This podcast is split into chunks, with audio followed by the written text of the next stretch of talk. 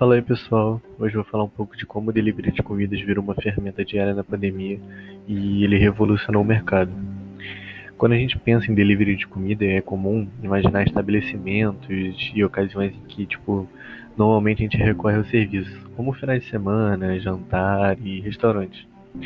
Mas na pandemia não. Ela mudou as formas da gente consumir comida, né? Uma das principais startups assim do setor é o iFood e ele acumula dados que revelam as mudanças na área da alimentação.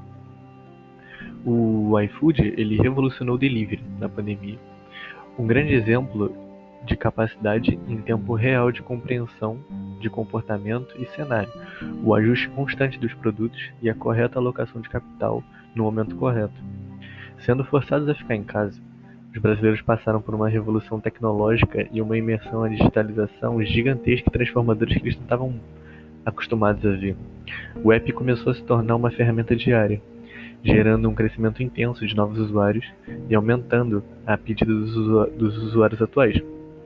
Com o tempo sendo um adversário e sem opção, a empresa teve que ser ágil. Criaram um plano estratégico para que a companhia seguisse cumprindo os protocolos de segurança da pandemia Logo, foi adotada a função de disponibilizar entregas sem nenhum contato entre o entregador e o consumidor. O entregador chegava, deixava o produto no portão, saía e o consumidor buscava sem contato algum.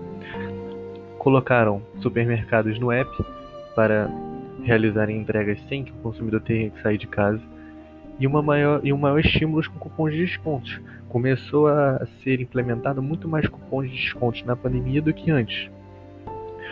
Com isso, a gente pode concluir que a junção entre efetividade e agilidade são fundamentais para situações emergenciais, vivenciadas em pequenas ou grandes empresas como o iFood. A escalabilidade do iFood é apenas um exemplo de como empresas mantêm um crescimento exponencial, visando o longo prazo, não podendo deixar de lado a implementação de novas funcionalidades na rede. O número de restaurantes cadastrados no iFood também teve um aumento de março para cá, Hoje, são mais de 212 mil estabelecimentos, 32% a mais do que os 160 mil que usavam esse serviço em março do ano passado. Os pequenos e médios restaurantes, no entanto, ganharam cada vez mais espaço e continuam ganhando.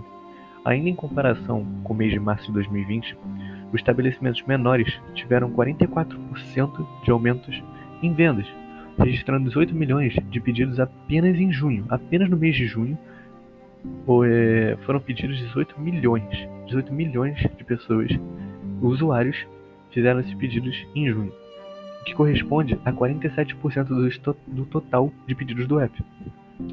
Para se ter uma ideia, os pequenos restaurantes foram responsáveis por 29% dos pedidos no mesmo período do ano passado, números que fazem pequenos empresários se motivarem a se reinventarem e utilizarem da tecnologia a seu favor.